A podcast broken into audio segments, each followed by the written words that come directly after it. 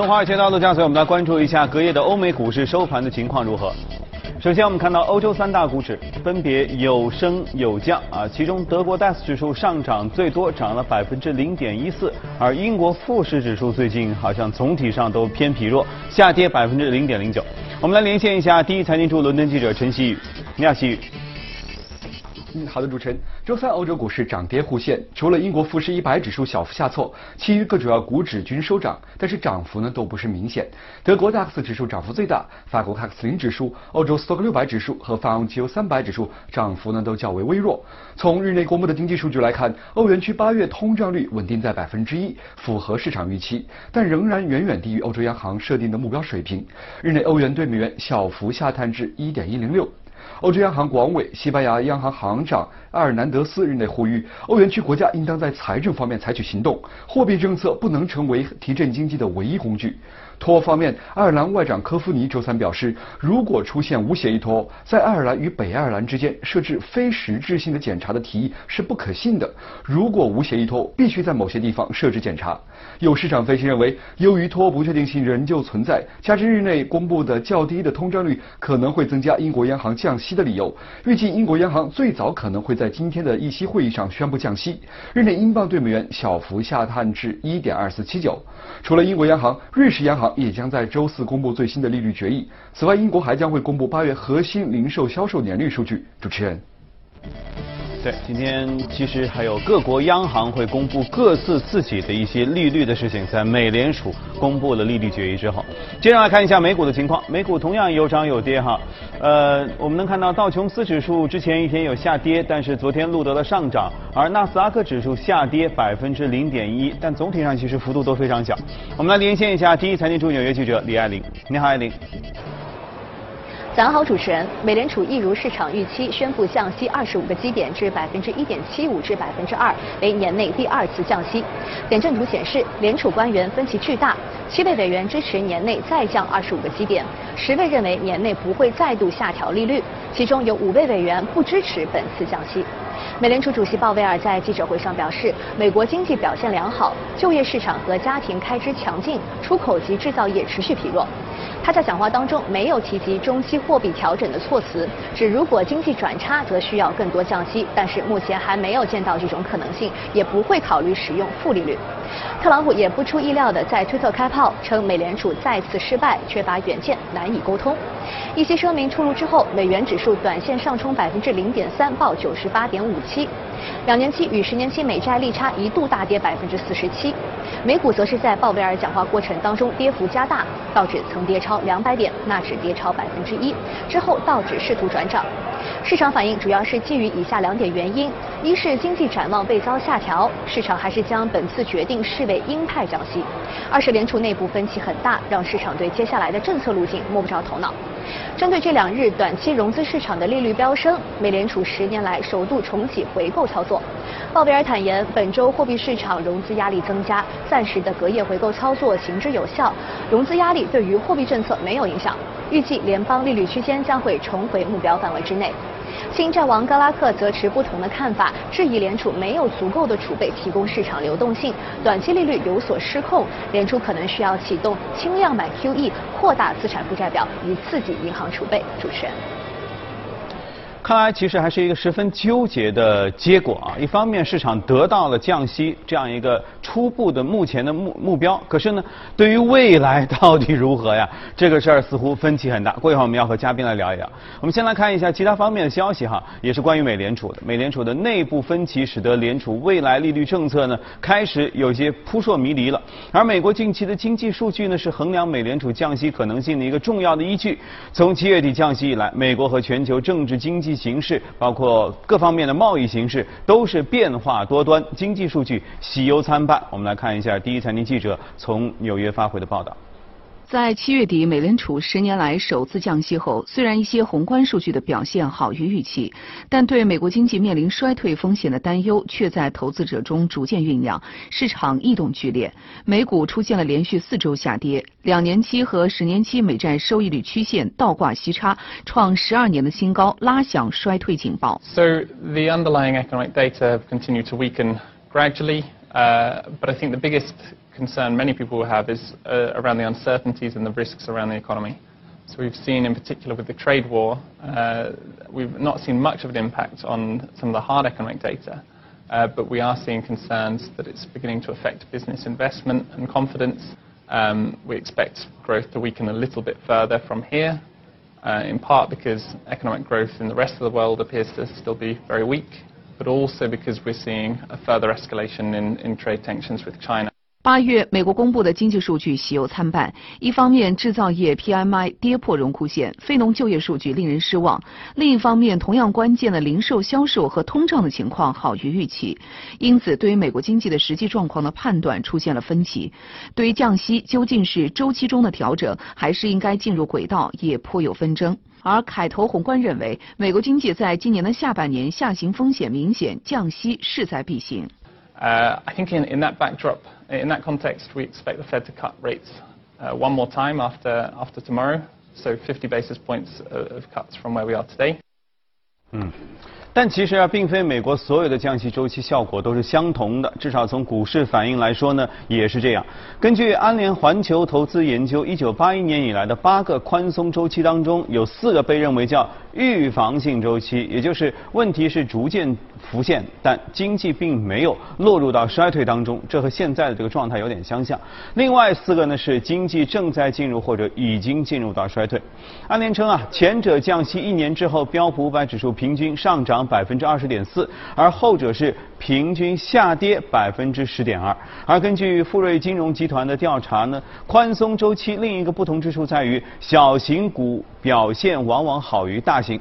而该公司表示呢，第一次降息之后的十二个月里的小型股上涨百分之二十八，而大型股只上涨百分之十五。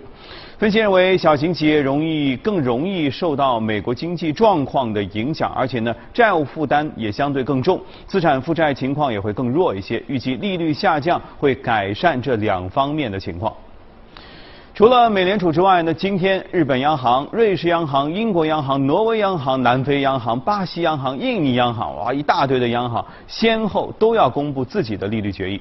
八大央行联手登场，也造就了万众瞩目的超级星期四，也就是整个的星期四的到底市场利率调节如何大幕，才刚刚拉开，市场上也自然充满了机遇和挑战。上午十一点，日本央行将公布其利率决议。鉴于全球其他主要央行纷纷降息，特别是日本近期和韩国的贸易争端正愈演愈烈，日本央行也承受着宽松的压力。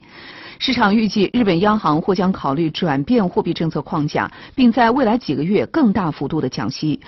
除非国际贸易局势意外出现大幅转变，从而改变当前趋平了全球各国国债收益率水平以及走升的日元。北京时间十九点，英国央行也将公布九月利率决议。从英国的经济数据来看，就业指标显示薪资增长强劲。英国央行似乎没有太多宽松的必要。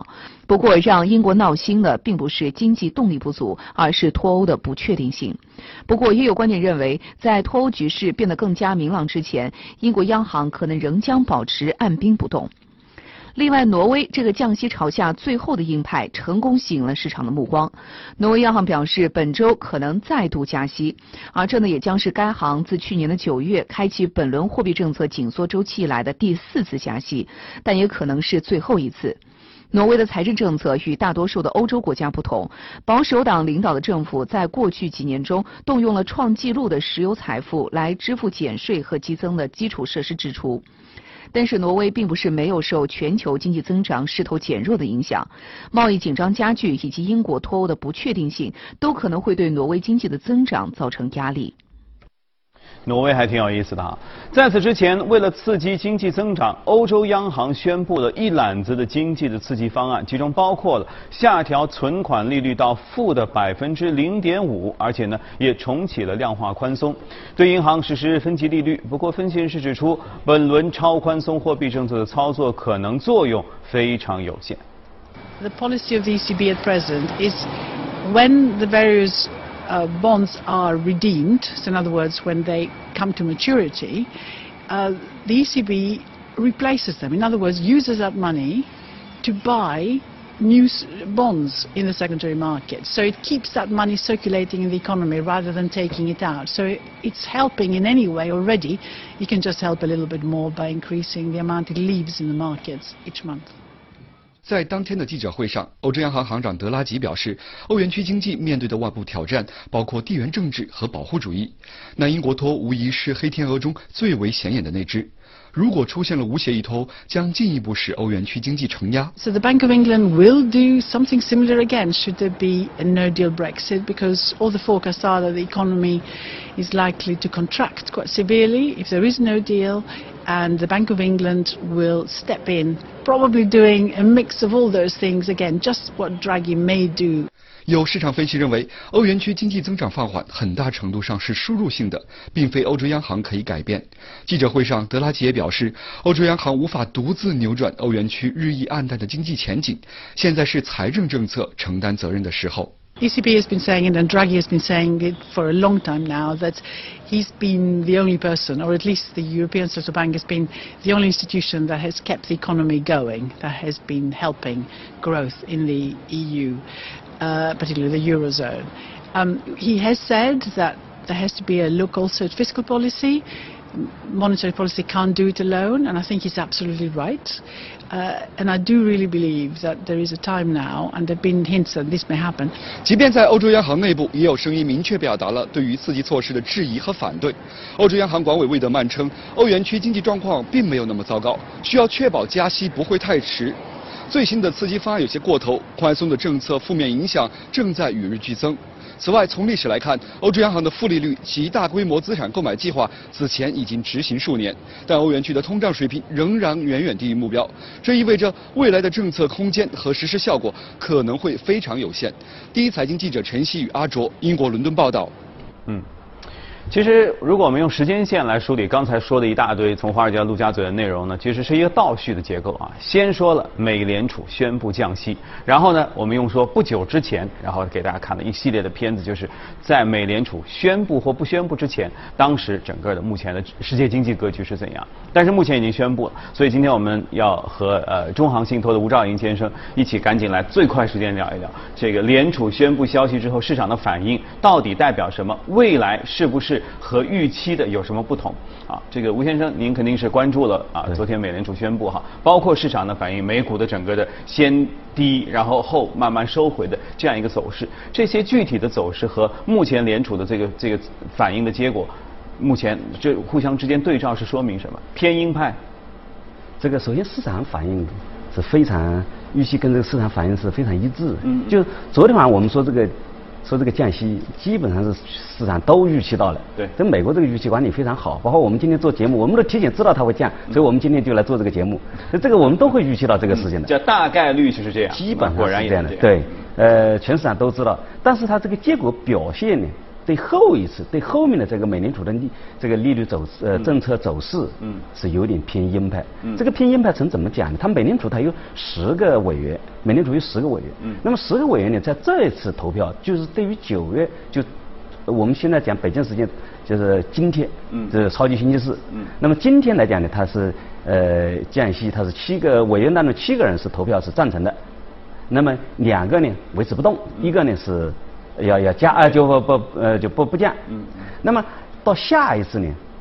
那么这七个人当中呢，只有呃十个人当中只有一个人他同意再加，也就到了十一月份下一次美联储议息会议的时候，所以他说只有那个时只有一个人他会呃一个委员他是同意去去去降，所以这样的话就大家就对这个结果呢就是感觉到就偏鹰派，所以这个话听起来就有点拗口了，就是你降息了还是一种带鹰派的降息。你本来是降息，应该说鸽派的对吧？带温和的，但是他们你降息还这个还带鹰派的这个降息，所以这个呢市场反应是对这个呢是稍微有一点预期，有点超预期。那么这个预期是怎么形成的？大概在一个多月前，这个市场本来是预期说这次有可能降五十个 BP，这是第一个预期。对。第二个呢预期就是说是十一月份肯定再降一次，也就是说从今年下半年的话，它要降三至七十五个 BP 的这样一个降息幅度。嗯。那么现在看来呢，就是。降到目前为止的市场预期大概就降五十个，已经今年降完了，明年大概也就降一次。甚至很甚至市场有些人预期到明年下半年有可能会重启加息，这样你就把整个的这个预期就这个美国的利率走势就走乱了，节奏乱了。因为我们刚刚认为的，刚刚他美国一个加息周期走完了，然后到了七月份开始降息，进入降息周期。对，降息周期既然一个周期来了，总归有个一两年、两三年的时间。是啊。但是你搞个两次，嗯，然后就半年又换又又回来了，哎，所以这个我们要从这个现象上面来看，我们就要探讨它背后的这个逻辑是什么东西。对啊。那么这个你一般大家也都这个预期怎么来的？预期也都是盯这个每年美国的这个经济指标。经济指标目前来看呢，我们一般来讲从经济学上分析，正统的经济学分析来讲，就是经济指标分为领先指标、同步指标和滞后指标。对。那么领先指标是什么？第一个就是这个 PMI。嗯。美国 PMI 确实很差，很差很差。那么美国 PMI、欧洲 PMI、全球的 PMI，就摩根大通的一个全球 PMI，都在趋势性往下走，走了大概有将近一年了，一直往下走。这个时候是领先指标。嗯。债券利率倒挂是不是？这个也是领先指标。这第二个领先指标就是债券利率倒挂。嗯。债券利率倒挂是一个原因，那么更主要的是一个长期的利率大幅的下降。对。去年十一月份，美国十年期国债收益率大概在三点三，三点三。你想，现在到前面大概两周前，美国的国债收益率已经降到了一点四。那么在半年多九个月的时间里。降了一百七八十个 BP，这个在历史上从来没有过这么急剧的下降。嗯。然后还有一个问题就是您讲的这个倒挂，就三个月的利率，它比十年期的利率还高，这个是不可想象的事情。对。那么这种预期是什么？就是为什大家都知道说这个利率倒挂，倒挂，倒挂，倒挂是什么意思？衰退了。衰退就是长期的，大家就预期未来十年，叫十年期国债收益率很低嘛，那也就是说预期未来十年的这个利率，这个经济是很差的，很差的。但是呢，这个短的利率还可以，嗯，这短期三个月的还可以，这个就反映了这个未来经济很差。这是我们讲的这个先导指标，我把这个逻辑再讲下去。这个先导先导指标很差很差。嗯那么同步指标呢，对，开始变弱。同步指标就是实实在在的反映的这个经济数据，比如说投资数据，比如说这个美国的贸易数据。嗯。当然，我们讲贸易数据跟特朗普的这个贸易政策是有关系的。嗯嗯。他这个保守主义，呃，这个同步指标开始慢慢的开始看到下降，但是不明显。嗯嗯。比较好的指标呢是滞后指标，嗯，就失业率。失业率它一般来讲，我们自己也能感受到。比如说一个企业来讲，首先我的营收下降，那么我还忍一忍，不可能说我人营收下降马上就裁员，这个不大可能。那么他要等一段时间，等一段时间过后呢，这，然后他再会。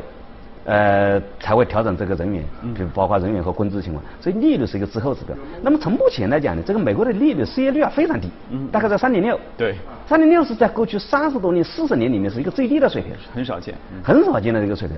我们在经济学上讲，这个美国的这个长期的中肯的失业率，或者说一个叫充分就业的失业率，大概在四点二到四点五左右。那么也就是说，我们现在这个利率是低于充分就业的失业率，就这个是非常好的。所以说，如果从失业率来看，美国经济是处于一个过热的状态了。你只有过热嘛，失业率才会低于潜在失业率。就这么来看呢，就是美国确实它要再等一等，再观察这个同步指标和滞后指标有没有变差。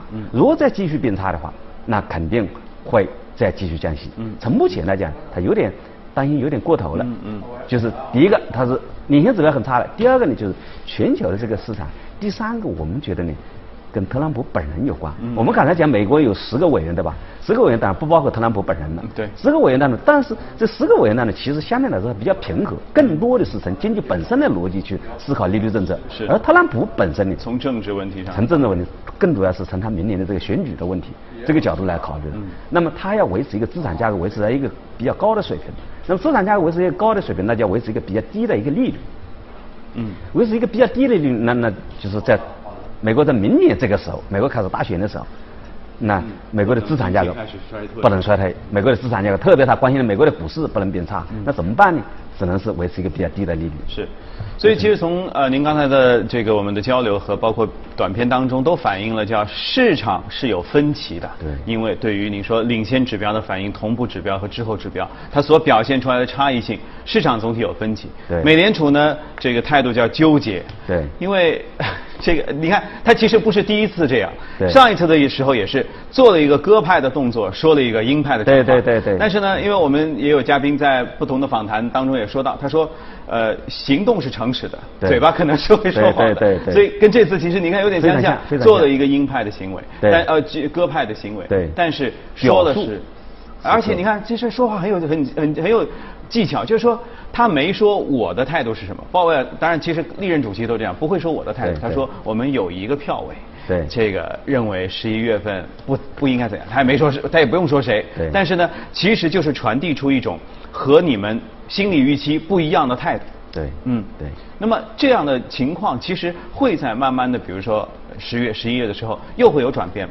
呃，从目前呢，这个当然确实这个预期是有变化的。我们大概说半个多月前，嗯，这个美国可能说十月份再降息，但现在变，有可能到十月份过后，它一系列到中国，我们看到美国的这个三季度这个经济数据出来以后，嗯，如果很差，包括我们刚才讲的同步指标和这个滞后指标如果变差的话，它会继续降息是有完全有可能的，是非常有可能。嗯那么毕竟这个全球我们现在这个利率是一个非常宽松的，包括您刚才播的这些，对今天是一个各超级央行各国央行嗯都在降降息。嗯，那全球的态度目前是什么？全球是不是说美联储一看，哎呀，它终于降了，快快快，我们也赶紧的。确实是这样的，就是全球都在启动新一轮。其实全球的货币政策本来就比较宽松，对对那么现在继续宽松，实际上我们大家关心的，特别从媒体关心的，就是美国美联储昨天降息了。嗯实际上大家还应该看到，就是美联储昨天这个超额准备金也降了三十个 BP，嗯嗯也降了零点三个降准了呃，降准了嗯。降准跟降息两码事，降息是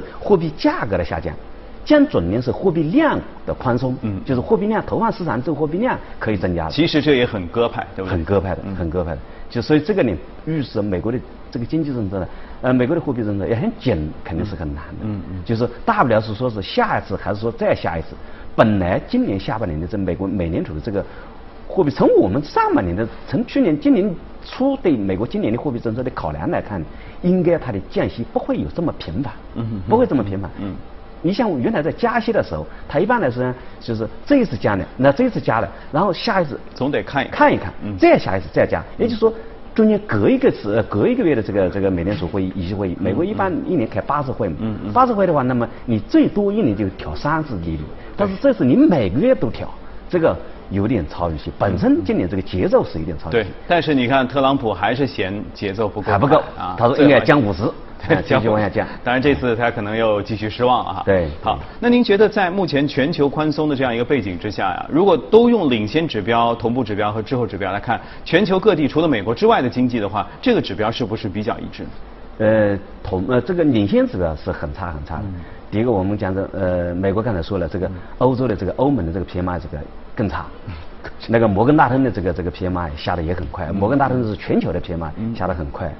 那么这是领先指标，那同步指标其实欧洲、日本现在已经走的比较弱了。嗯包括一些新兴市场，比如说韩国经济今年也很差。对新兴市场，那么老牌的这个发达国家这个经济也比较弱，他们的同步指标已经显现出来了。实际上在这里面，就是美国经济还是很强的。嗯嗯所以今天美国是开了第一枪，超级星期是它早是最早嘛，它两点嗯，所以说他是昨天。嗯呃那么其他的国家跟着它，应该今天有大规模的很多很多，陆陆续续都会降息的。嗯嗯啊其实他们看到他们的经济是比较弱的，比美国经济是要弱的。所以其实今天这个星期四才刚刚拉开帷幕哈，昨夜今晨先是美联储，然后刚才我们节目当中说到，呃，日本呐、还有英国呀挪威啊，陆陆续续的。其实今天到到明天早晨的时候，估计我们的这个节目啊非常热闹，因为有有各国央行都会出自己的一个说法啊，到底是鸽派、鹰派、横鸽派等等，说不定都都有了。对嗯。那么我们回到中国呢？中国您觉得在这样一个背景之下，我们的政策空间有多大？中国我们的呃货币政策空间其实比人家还大很多的。其实，在这个国如果说这个这个货币政策空间来讲，我们可以把全球再排下去。其实欧洲、日本的这个货币政策空间不大了。嗯嗯。它已经到零利率，已经到负利率，就是负利率已经负利率，你再往下负多少？所以我有时在想，我说这个人类发明的这个负数啊，它是很有意义的。如果说没有负数的话，你怎么就不降到负利率去？所以既然有了负数以后，它就开始往下降。刚才我们看到存款负零点一，就是存款你反过来付付给他钱。是。全球现在十七万亿的债券是负利率债，已经创了历史新高了。嗯嗯啊，也就是这么看呢，他们的这个政策空间呢相对比较小。对而美国的利率空间呢还蛮大的。嗯现在降了完降完过后是一点七五到二之间，嗯那么你降个三四次到一还是很正常，维持一个正利率，就是说我的这个空间还是蛮大的。嗯反观中国呢，这个政策空间更大。嗯中国我们看一下这个准备金率，我们其实是很高很高的，百分之十三，百分之十三，国际上降到六七七八这个水平，那就有很大的空间了。嗯。所以这次我们看到我们是降准，利率嘛维持不变。其实我们利率也有很多空间，我们利率基准利率再降个零点二五，降个零点五。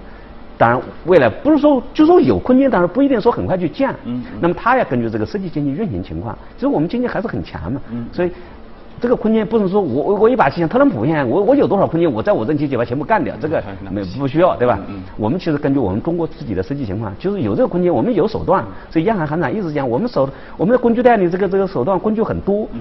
随时可以拿出来一个。啊。那我们的各项指标呢？先导、同步和滞后指标。我们现在是是这样的。我们确实这个 PMI 呢，现在在四十九点四这个水平，略低于五十，其实比国外比其他国家还是要高不高很多的。嗯嗯。那么一直在这五十这样上下。对。领先指标呢，稍微偏弱一点点。嗯。那么其他的同步指标呢，也在同步的变弱一点，比如说工业增加值，比如说这个这个社会消费品零售总额，嗯。啊，这些指标呢，就是在缓慢下降。但是基本上是我们政策拖一拖，基本上能够比较平稳。嗯嗯。哎，对。我们的失业率也还是比较平稳的。嗯嗯。哎，所以我们这个政策虽然有空间，但是我们其实。可以用很长很长时间的，嗯，可以慢慢的都可以操作，都可以。对，也就是说，其实对于经济啊，各国央行采取的态度都是一样的，就千万不能下猛药。对，都一定要保持一个平稳的发展。对，哪怕它是下行，你也得是慢慢的，上坡也得往也得稳稳的，对吧？所以，其实各国的利率当然有一定的这个互相之间，就你看我，我看你，有同有有传导同步的效应啊。但是其实还是有各国自己的一个自己的节奏。对对对。那么在这里我们再提一下，就是说这个。汇率，比如说美元汇率，就很多人最近又搞不明白了。嗯。说这个刚才一个是就是好不容易他把这个利率倒挂搞清楚了，说这个呢证明这个美国经济未来长期比较差。那么一般呢，按照教科书上讲的逻辑，就是说你这个利率比较弱，你的汇率应该是比较弱，对不对？是。你看美元汇率比较差嘛，你这个利率很差，然后资金都流出去了嘛。对。那你汇率很差，但其实我们看美元其实不差。嗯嗯。那么这里就要讲一个就是。汇率实际上是一个比差或者比好的问题，它这个汇率两个国家的汇率比价，那我们刚才把全球的都分析完了，就美国经济其实先导指标、先导指标往下走，但是欧洲、日本的这个。更差，更差。嗯，那么更差的话，它的汇率其实更弱。就是英国还有一个硬脱欧的问题了。硬脱欧的问题，所以英镑是跌到了这个五六年以前的这个这个水平，非常低。嗯，那么这个时候呢，它把这个美元把蹭着反蹭了一个很高的一个水平。嗯，所以这样的话呢，就是你要如果单纯的从这个利率来看这个汇率呢，其实你不能得出一个很完整的结论。嗯，但是你要这个要要平衡来看。嗯，哎，对。这段很重要啊，划一下重点，说不定考试要考。这 是今今这些年出来的一个特呃不一样的一个态势。好，今天我们时间关系啊，谢谢吴先生今天和我们一起的分享。这里是正在直播的财经早班车，我们。